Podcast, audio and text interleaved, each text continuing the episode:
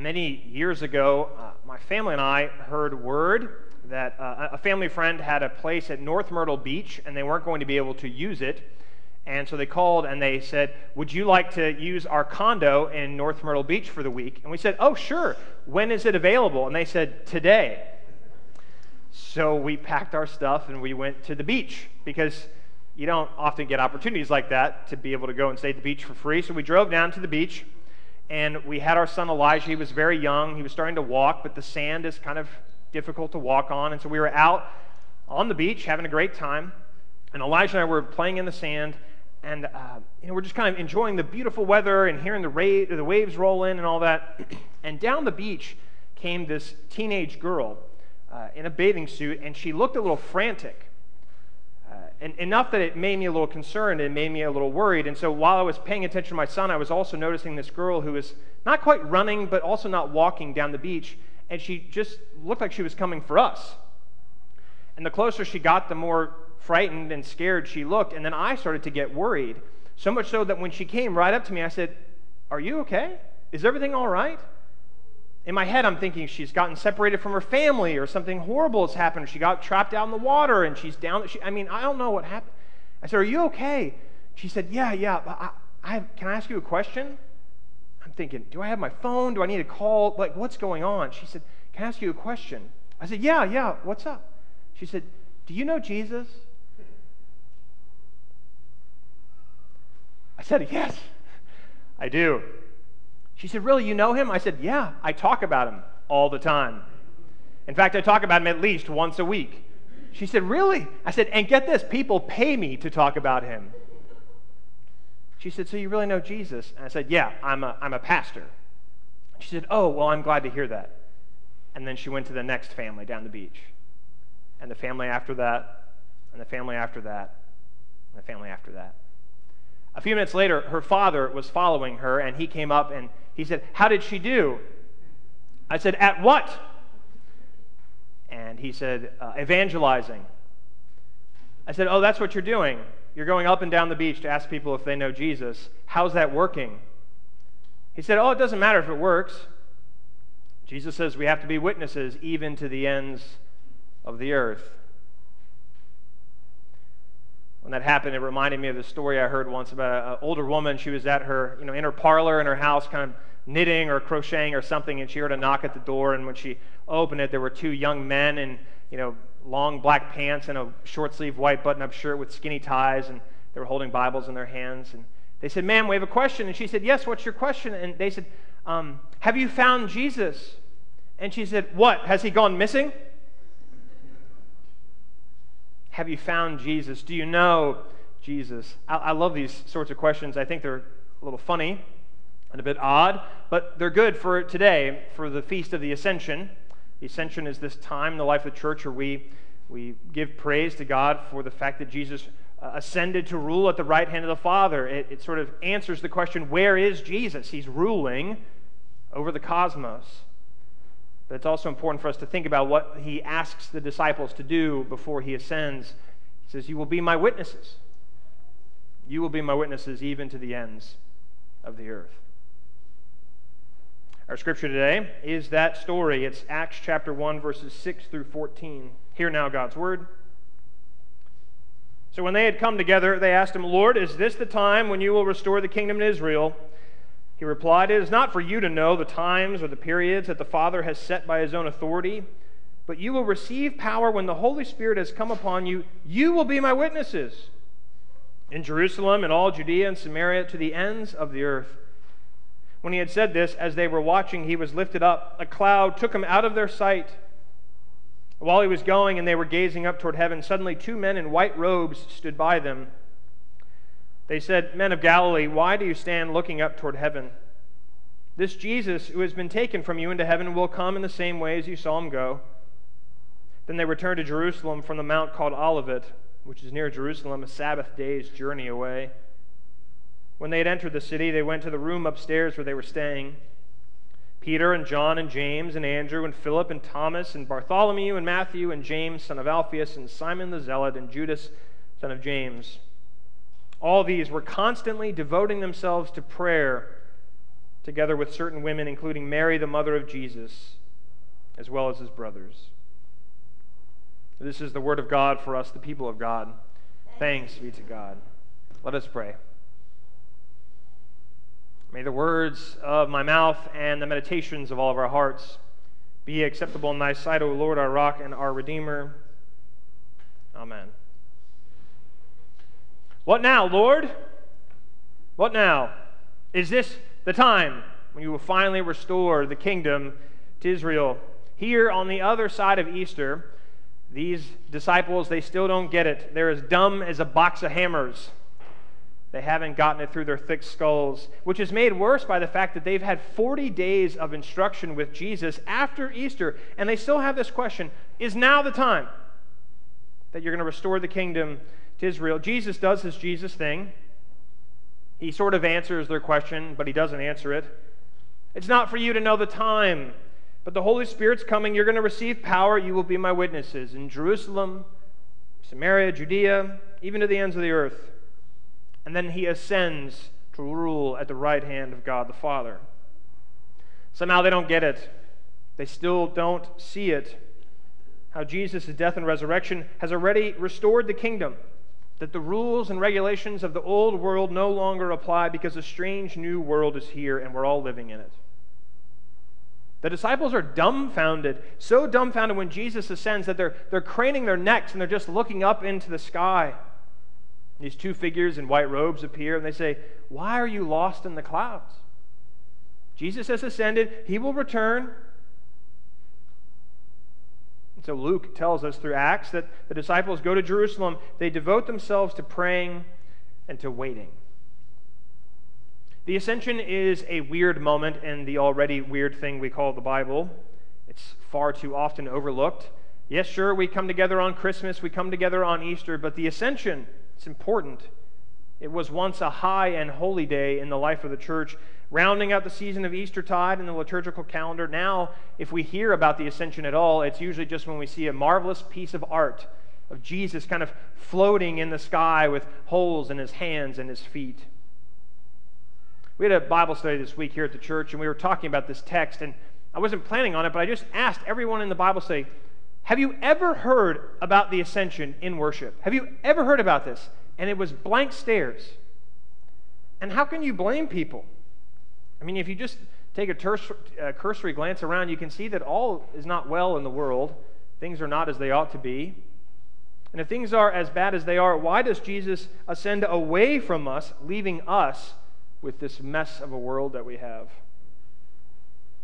Karl Barth noted that this is a moment of Jesus' lordship. It's a reminder that Jesus is Lord, that Jesus is God, that he ascends to rule, and it's not time for idleness.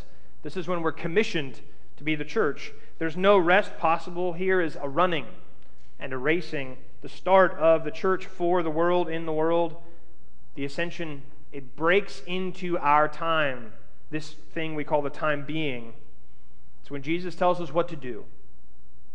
You shall be my witnesses to the ends of the earth. And so what do the disciples do as Jesus' witnesses? What do they do as he ascends? Do they take up their makeshift posters and begin protesting outside the temple gates? Do they boycott the money-lending practices that are happening inside the temple? Do they make a call to arms and storm the temple? No, they don't do any of that. They wait and they pray. It's a bit odd. I think we might expect that having witnessed miracle after miracle, the disciples would do something a little more effective than waiting and praying. In our age of activity and backlash, and then backlash to the backlash, it would make sense to do something, to get out, get involved, but their first work is to wait, to pray. Contrary to how we might imagine it, or how the world even imagines it, waiting and praying is not empty-handed. Jesus' disciples wait in hope, knowing that Jesus rules. They pray for God's intervention into this broken world of ours. It's not easy to wait and pray, I think, despite how easy it might sound. It's countercultural, it's even dangerous. In our frenetic and fast-paced culture, waiting and praying sounds like the opposite of what we're supposed to do. I know a church that a number of years ago, they were considering a building expansion. It's in the nineties, and they thought, you know what the church needs? The church needs a gym. You ever heard of a church that wanted to build a gym before? It's this thing that happened in the nineties. Like every church said, hey, you know what we need? We need a gymnasium. And most of the churches didn't have enough property to do it, so they could only build like a three-quarter gym.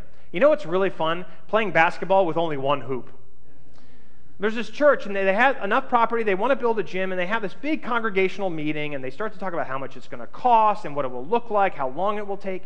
And they put it to a vote, a vote among the congregation. They tally up all the votes. And at the end of the tally, fifty-five percent of the church were in favor of the building expansion, in favor of the gym, and forty-five percent said, we don't want the gym.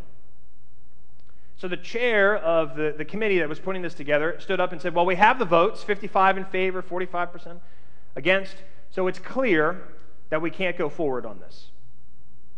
And somebody from the fifty-five percent said, excuse me, what do you mean it's not clear? We have fifty-five percent of the vote. That's a majority. That's how they do things in Congress. To which the chair of the committee said, and how's that going for them? Sometimes there are things worth waiting for, even if it seems like a decision has been made. fifty-five percent of people telling forty-five percent of people doesn't result in anything getting done. It just means half of the people are going to resent the other half of the people. Sometimes waiting and praying is the only thing we can do because it's the only thing that works. Waiting and praying reminds us that we're not in charge, that there are some things we need help with. Sometimes we need God to do for us that which we cannot do for ourselves. So we pray for things like discernment, for help in making a decision, for the knowledge of what we should and shouldn't do. We pray for courage, the strength to act according to our prayers. We pray for witness, for the willingness to live our lives according to the light of grace. And we can pray. We can pray because we know that Jesus does listen and interact and intercede on our behalf. Jesus rules from the Oval Office of the cosmos. Jesus can make a way where there is no way. And most of the time we act as if it's only up to us. We rush in thinking we know best, we know what to do, we know how to accomplish it.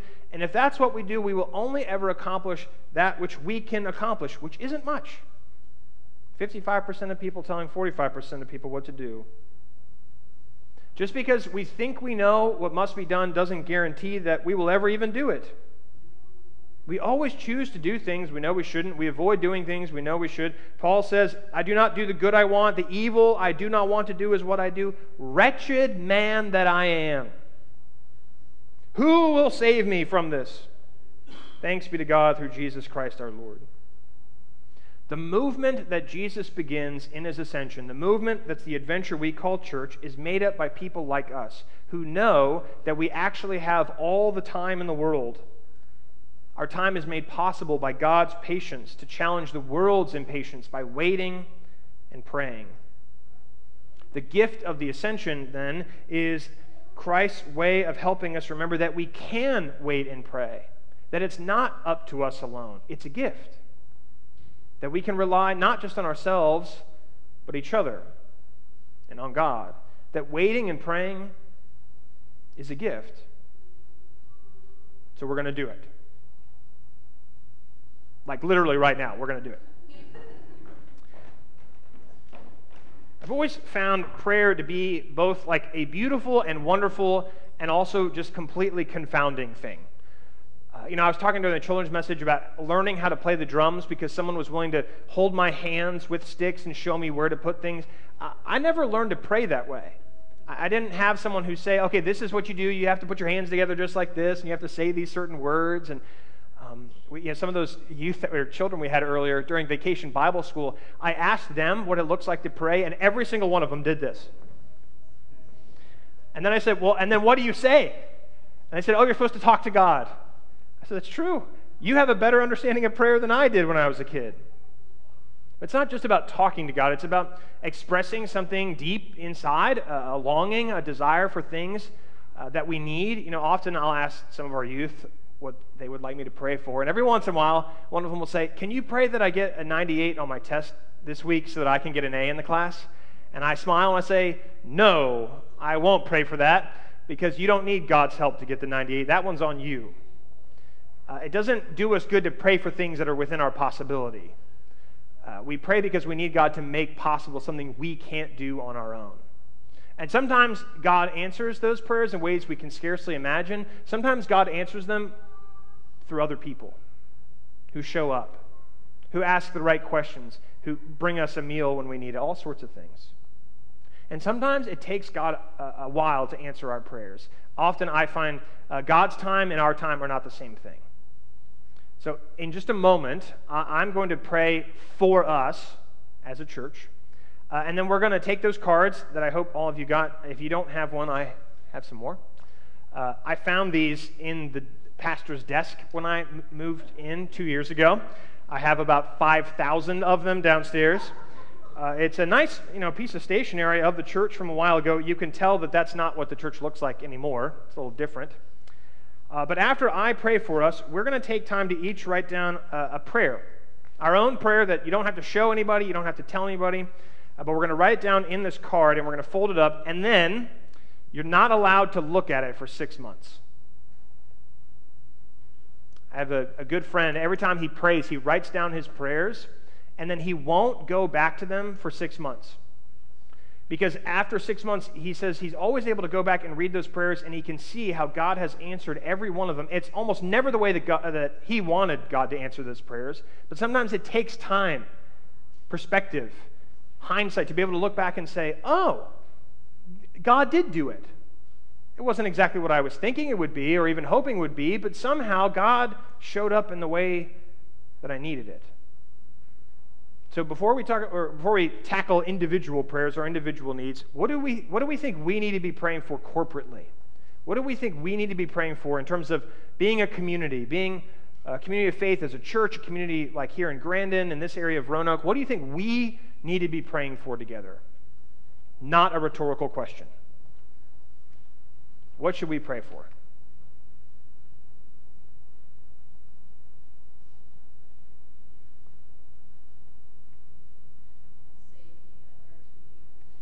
Safety of our community.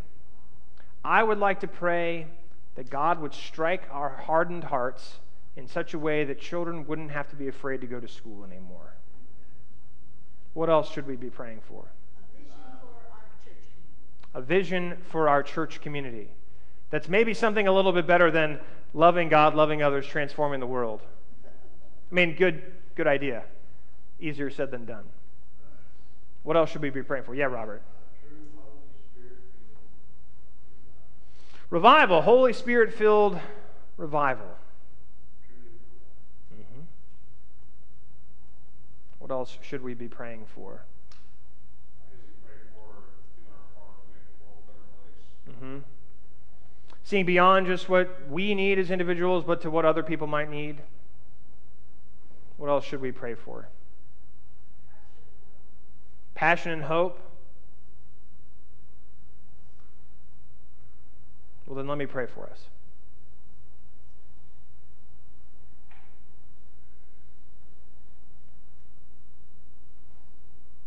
Lord, we confess that at times it seems like life is just one thing after another. And yet there are these moments, these exciting moments of hope and purpose, of grace and mercy, of revival that show up unexpected, obliquely from around the side where we're struck in our hearts. Sometimes it's through a song that through melody and lyric speak what we need to hear. Sometimes it's a conversation with a friend or even a foe who helps us to hear what needs to be received. Sometimes it happens in a book or a movie or a show where all of a sudden we see things clearly. And yet we know, Lord, that not all is as it should be.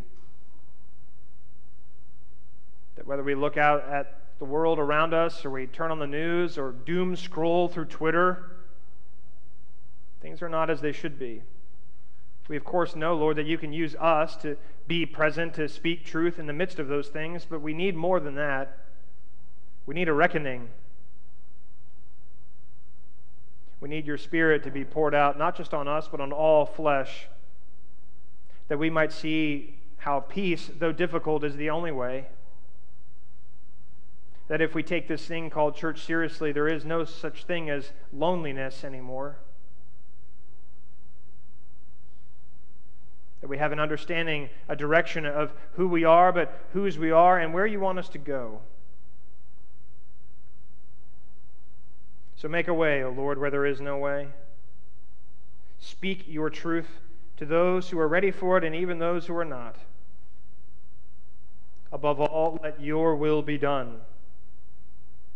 Nothing more, nothing less, and nothing else.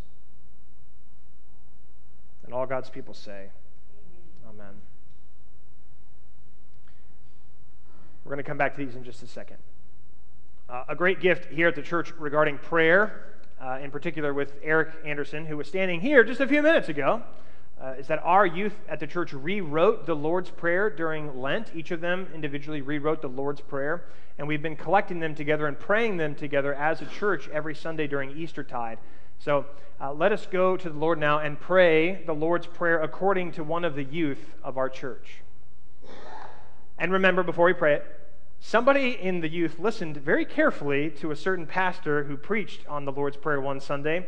I talked about how Jesus starts a lot of what he says with the word amen, just as much as he finishes with the word amen, because the word amen just means this is true.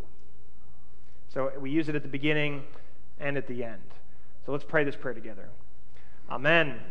Creator who art in heaven, hallowed be his name. Thy kingdom come, thy will be done, on earth as it is in heaven. Give us this day our communal daily bread, and forgive us our sins as we forgive those who sin against us. Lead us not into temptation, but deliver us from evil. Thine is the kingdom, power, glory, and love forever. Amen.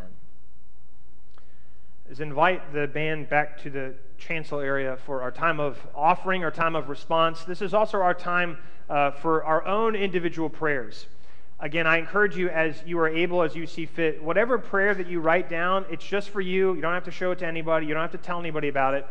Uh, but I encourage you to, to actually write down a prayer for something that is not currently within your control, something that you can't accomplish by your own merits, uh, something that is outside the realm of possibility just for you.